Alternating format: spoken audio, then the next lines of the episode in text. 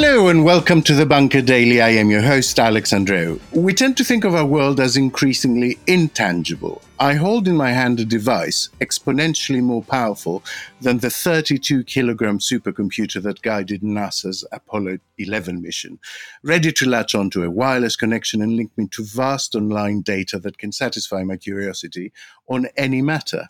But rarely does that curiosity turn to the physical object in my hand. My guest today is Ed Conway, a prize winning journalist, broadcaster, and currently Sky News economics and data editor. He seeks to redirect our focus back to those physical objects essential to the ethereal world in his new book, Material World. Welcome to the bunker, Ed Conway. Thanks, Alex. Good to be here. Ed, why did you feel the book needed to be written? It is quite an old-fashioned concept in many ways. Yeah, it is. I, I think I think it's a lot of it is just reminding us of why this stuff matters because I think we have kind of forgotten about some of the the physical underpinnings of our, our, our, world, some of us at least. And I, you know, it's through no fault of our own. It, the vast majority of us in, in the UK and, and the US and most developed economies work in the services sector. We are providing services to people. Sometimes it's ideas, sometimes it's physical services. But these are not, you know, sectors where we actually get stuff out of the ground, make it. We use stuff. And I think the more people work in those those kind of intangible fields, the more we we get this impression that the intangible is kind of all that matters. That the internet, for instance, is a kind of ethereal thing that you just need a good idea and that's going to change the world. And to some extent, some of these things are true, but the internet is not an ethereal thing. It is a physical product. It is literally fiber optic cables going around the world. Um, only the very last kind of few meters of transport for data is happening in the ethereal, in the kind yeah, of intangible yeah. world. So we forget about that stuff. And so part of the, the journey for me was just thinking, well, how does this stuff actually get made? You know, where does it begin in the ground? I just wanted to satisfy my curiosity on that. And then that kind of led me down various different tunnels into quite fascinating things. You know, I was I, I quite literally to, tunnels. They're quite literally tunnels. Yeah, I mean, you know, tunnels to get sand out of the ground, and you know that's the sand that we then later turn into fiber optic cables because fiber optic cables are mostly made of glass, and trying to reconnect with that world turned out to be like strangely kind of almost spiritually rewarding because I suddenly felt more in contact with the world that I was inhabiting.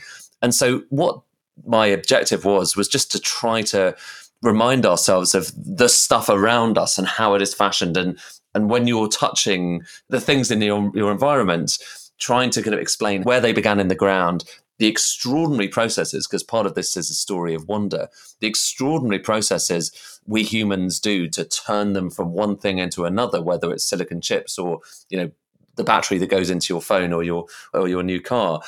These are the wonders, the the greatest achievements of humankind. And so part of it was just trying to to revel in that a little bit. Mm. As I read the book, and it is a it's a cracking read actually, quite action packed and and and Thank quite you. funny at times. Um, Who'd have not thought? at all the I know for an economist, um, not at all the dry treatise one might uh, apprehend. I think, I, but I, I did sense that alarm in you at how blind people are not as a judgment because it, it's an alarm at how blind you were at the start yeah. of the process about this dependence of our own underlying existence to stuff that comes out of the ground. So why did you choose those six materials? I mean, as a foodie, I was delighted by the inclusion of salt and, and the detailed section on brining. Um, yeah. But but why choose something on the face of it commonplace and easily extractable? Well, okay, so so there's salt. I'll, I'll do the quick list. There's sand, salt, uh, copper, iron, um, oil, and lithium, and and it's not an exhaustive list. I mean, that there are many other things you might you might otherwise choose, but through those different materials, a they include the stuff that we extract most of to get out of the ground, so that's pretty straightforward. But b you could kind of tell a lot of the story of the world around us through those materials. So you can tell it through sand because you've got things like concrete. You can tell it through sand because you've got things like silicon chips as well. Uh, although technically speaking, it's not type of sand, but the definition mm. of sand, whatever, it is silicon. You can you can tell it through iron for obvious reasons. The you know the, the the buildings we inhabit, the hospitals we go to, the high speed rail that we travel on, that is made of iron. It's made of steel, and we make stuff out of iron. If it's not made of iron or steel, it's made with steel um, and copper. That's our electrified world. And by the way, iron, the story of iron also allows you to tell the story of the Industrial Revolution, the beginning of coal. So, us starting to mm, use fossil mm. fuels to make these things, all the way through to copper. So, you've got the electrical revolution there. And I think, like, of all the metals, maybe all the materials in the world, copper might well be the most underrated just because we don't tend to see it much. But that is the sinews, that is the wires of, of, of our world. Uh, and then through to oil, it's easy to dismiss oil, particularly given that we're trying to use less of it these days. But frankly, you know, we'd all be starving if it weren't for oil, mm. given that mm. half of the world's population is still reliant on fertilizers, which are themselves made out of oil, or rather gas. And then finally through to lithium. So the point of all of that was there's a there's an arc that takes you from the kind of prehistoric era through to the modern era. And a lot of that along the way, and I'm sure we can talk about that, involves these amazing and sometimes quite scary energy transitions where we're, we're kind of using different types of energy. But back to salt. I mean, I started off thinking salt okay i mean like i, I get i thought about various different materials and, and tried to ponder because part of the difficulty of doing this alex was like it wasn't like there was a pre-existing list I could I could you know no. turn to. There was going to be okay. Well, here are the things that civilization depends on. I, weirdly, and I'm quite data focused. There is no data that says here is the stuff we rely on the most to keep civilization going, because in metrics like GDP, a lot of this stuff is really quite low value. You know, salt is not really, you know, it's not worth mm, much, mm. frankly, as we all know. So that didn't give you a kind of yardstick as to well, if this wasn't around, if it was hard to come by, then what would happen to civilization? So I just spent a long time thinking about it. And salt was fascinating partly because it has this extraordinary history and getting hold of salt used to be very difficult. Salt was for a long period one of the most valuable substances in the world and those who controlled salt were people who were able to sometimes in a despotic way control empires. Uh, and a lot of that that particular kind of chapter or that set of chapters is kind of about the history of people using salt taxing salt um, the story of indian independence which is tied up also as well with salt. But it's not just salt as something that we sprinkle on our food. It's salt as the bedrock for so much of our chemicals sectors. Yes, the industrial I, processes. Yes, it's the industrial process of salts, and and and again, this this wowed me really. We we these days in the UK in particular, but also in the US and, and many parts of Europe, we still mine enormous amounts of salt. Often we're not sending people down and under the ground with pickaxes because we're mining it through something called solution mining. You you pump water down and up comes this salty brine. Um, but most of that brine doesn't get turned into salt for sprinkling or even salt that goes into your dishwasher. It gets turned into chemicals. And those chemicals, again, none of these things are generally speaking household names, but things like soda ash and caustic soda, without those chemicals, we've got nothing. We've got nothing. You can't make paper uh, without caustic mm, soda. Mm-hmm. That's the stuff that's kind of melting down, that's kind of disintegrating a lot of the wood pulp and turning that into paper. Um, you can't have glass without soda ash. You can't make lithium ion batteries without taking lithium and reacting it with something like caustic soda or soda ash. So these these chemicals are to some extent the bedrock of our lives, yet no one kind of pays them much attention. And they all begin with salt. And so even today, we are tracing out old salt routes. And the fact I love about this is that if you look at a country like the UK and look at where the chemicals and pharmaceuticals uh, factories and plants are, yeah. they are generally located on top of the salt. They are literally located on top of salt deposits. Even today, in the US as well, Dow Chemicals is located directly above a massive deposit of salt. And so we think again that we have you know wrenched ourselves away from this material existence it's still there. It's still there and it, it affects our lives so much because about 90% of the pharmaceuticals we use still rely one way or another on chemicals that come from salt. Can i take you on a, on a slightly uh, economically geeky tangent? Because you mentioned absolutely. um, price and you mentioned you know how salt used to be used to control empires effectively. Um, given that these materials are so essential that demand for them would be pretty inelastic to price changes, is it a mystery that there aren't more cartels like OPEC? Or is the fact that we allow OPEC to exist the anomaly? You know, and given they're so essential to security. Yeah, no, the funny thing eh, actually is while researching all these random materials, you do keep coming across cartels, so that they don't always last all that long. But there was, there's, there have been many copper cartels and attempts to control the copper market through, particularly in the early era of copper when it was the first age of electrification was just coming. Yeah. Thomas Edison really panicked for a long period about copper prices and how much copper he was going to be able to get. And there was a period where it looked like the electrical age wouldn't be able to begin because there wasn't enough copper. And actually, it turns out that the main thing that enabled us to have the biggest industrial revolution we've ever had, or one of the main things that enabled it to happen, wasn't just Edison's brain power. It was also the fact that we got a lot better at getting copper out of the ground and we changed our refining processes. It's the kind of, you know, the hidden story of of the industrial revolution that I'd never certainly read about before.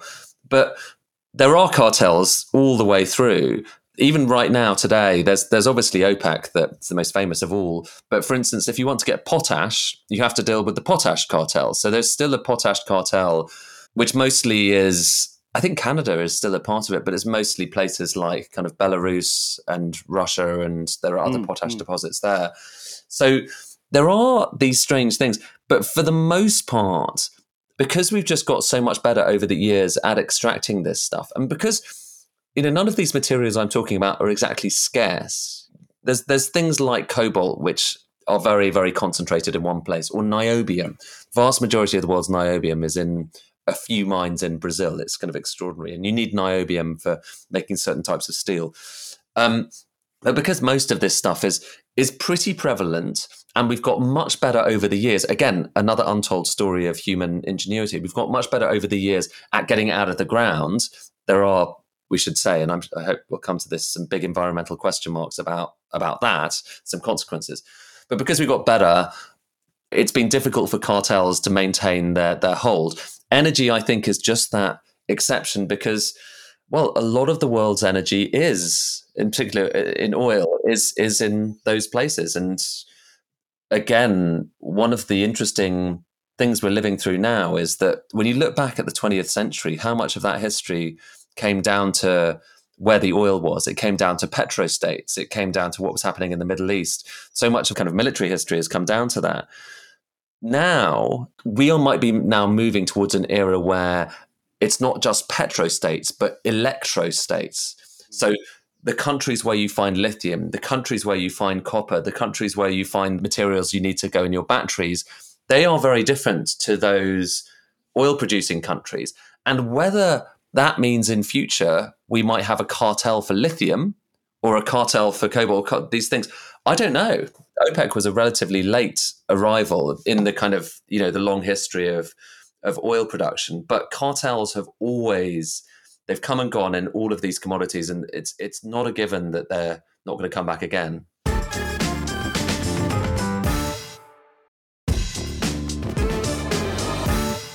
The other thing that that comes through is the sort of tentacles that shoot out from each material into really quite unexpected directions. Maybe for me, because I'm a Philistine, um, maybe because I haven't studied this stuff enough. But I was blown away, you know, by by technological advances in the kinds and ways we make glass, really being quite directly linked to the vaccine that just rescued the world. Um, t- tell our listeners a bit about that. Yeah, glass is another thing we kind of take for granted, and understandably so because we've got so good at making glass. Um, but even now, we still rely on a particular type of glass, borosilicate glass, which is made from boron and, and, and glass. It's a particular recipe, and the, actually, one of the fascinating things through history has been that, particularly in the 18th and 19th century, people began experimenting with different types of glass. If you were a scientist, you know, whether it's Faraday or indeed Hooke or any of the great scientists of that Enlightenment era, you were also, it turned out, obsessed with glass. Every single one of them used to make their own glass recipes because they were making the vessels, for instance, within which they would do their experiments. There was this great uh, book written a few years ago. I think it's called The Glass Bathyscaphe. And they went through the 20 most important scientific experiments in history and found out that I think of those 20, maybe 16 all relied one way or another on glass vessels in which to do the experiments. Anyway, that's just a long-winded way of saying glass has always been really important in scientific endeavor. Even now, today, um, we still rely on those borosilicate containers to send the vaccine uh, around the world. And, you know, there was a period during the pandemic when the vaccines were being developed when there was a big question mark as to whether we were going to have enough of the glass vials in which yeah. to transport it. And we did and and that's you know again we don't as journalists in particular we don't tend to write about things when they go right it's just the nature of the beast yes uh, you, you describe how basically whole factories pivoted towards making more of that particular glass yes. which is yeah. again something that we just didn't hear about at all because it was part of the logistics yeah, hmm. we mined more sand. We got hold of more boron. We, we, you know, these factories were making enormous amounts of, of, of borosilicate glass, and that was part of the life support system for all of us. Really, we heard about the vaccine side because that's the most novel bit. We didn't hear about the glass, and that's fair enough. Both both mm, things are interesting. But my point with the book has always just been, well, yeah, there's the, the, interesting stuff we know about. let's talk about the interesting stuff we weren't aware of because maybe it was right there beneath our noses, but we didn't pay it enough attention. Uh, the the part of me that is still a, a science fiction obsessed teenager was quite delighted by deep earth programs and deep sea mining. Yeah. Um, how do they work? And and that, does that mean that we we need no longer worry about running out of stuff near the surface, as it were? Well, I mean, deep sea mining, rightfully, everyone is very unsettled by it. I mean, the idea behind it is that there are particular minerals we're going to need in future and we're going to need in vast quantities. Things like cobalt things like nickel they're the stuff that go into your battery. And right now the way that in the you know if we're going to need lots of electric cars the way that we get a lot of that cobalt and nickel is is not either environmentally or necessarily socially sound. So uh, I talked about cobalt earlier. The vast majority of the reserves of cobalt are found in the Democratic Republic of Congo. The conditions there in many of the mines, not all of the mines, but in many of the mines, particularly the artisan mines, are terrible. And you have, you know, child miners, you have potential slavery there, you have terrible working conditions uh, for people. It's kind of medieval.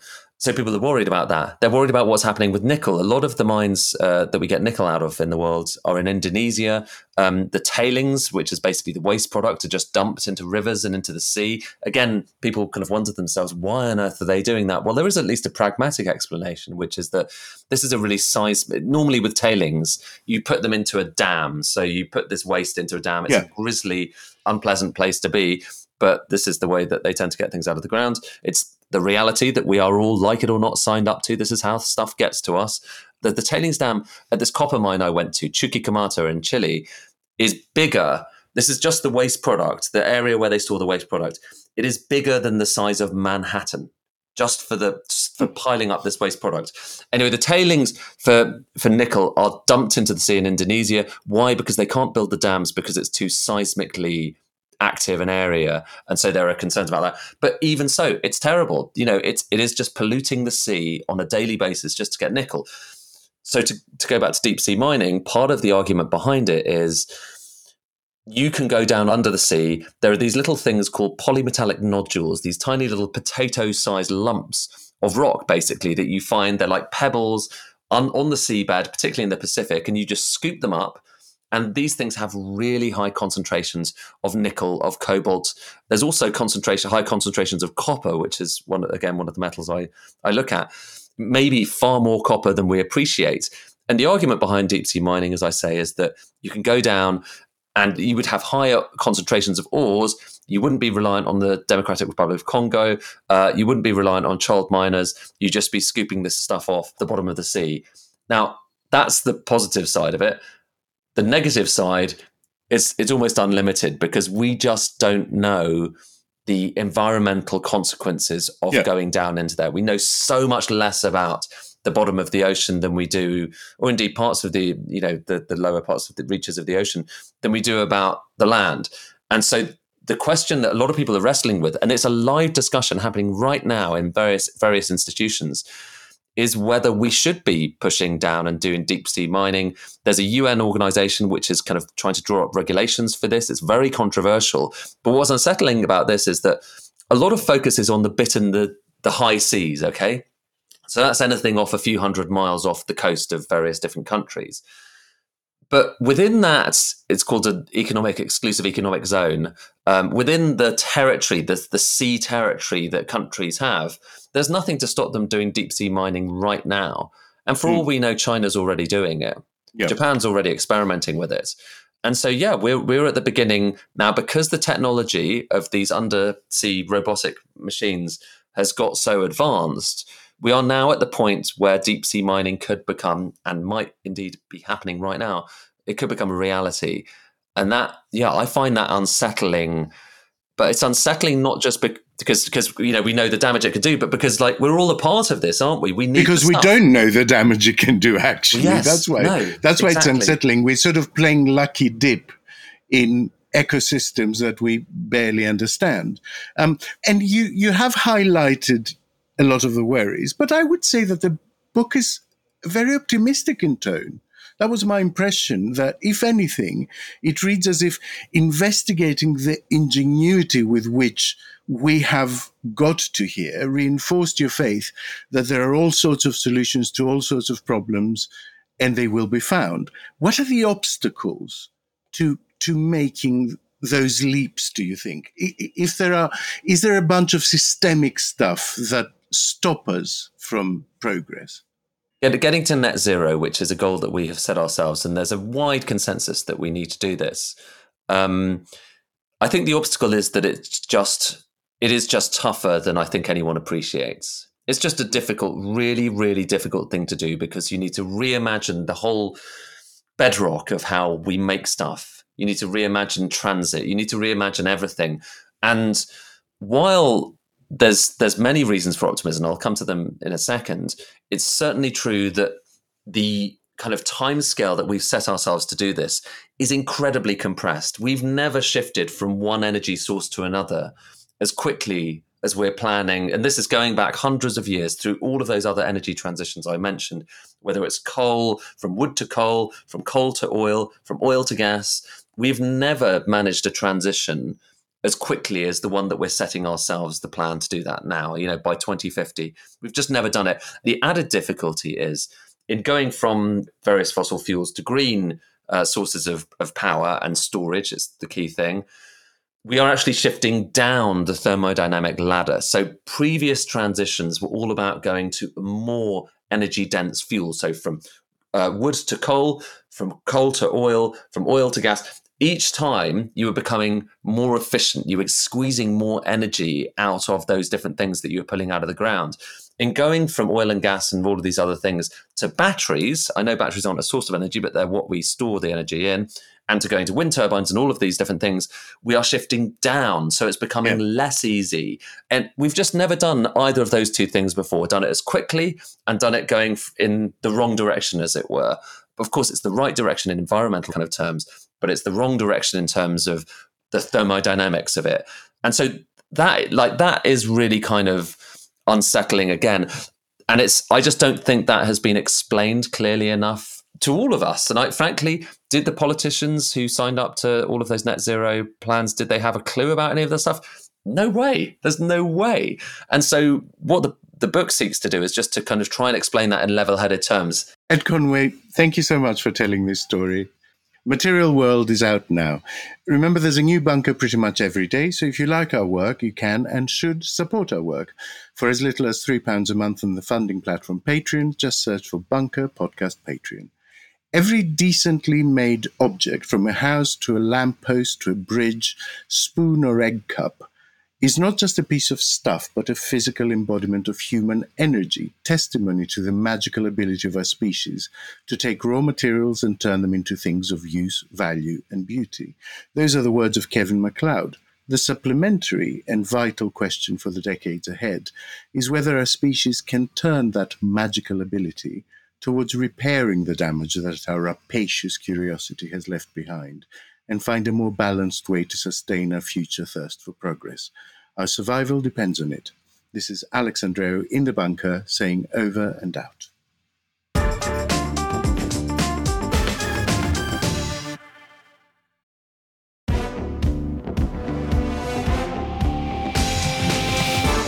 The Bunker was written and presented by Alex Andreou.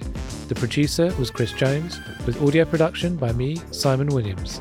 The managing editor is Jacob Jarvis, the group editor is Andrew Harrison, with music by Kenny Dickinson and artwork by James Parrott. The Bunker USA is a Podmasters production.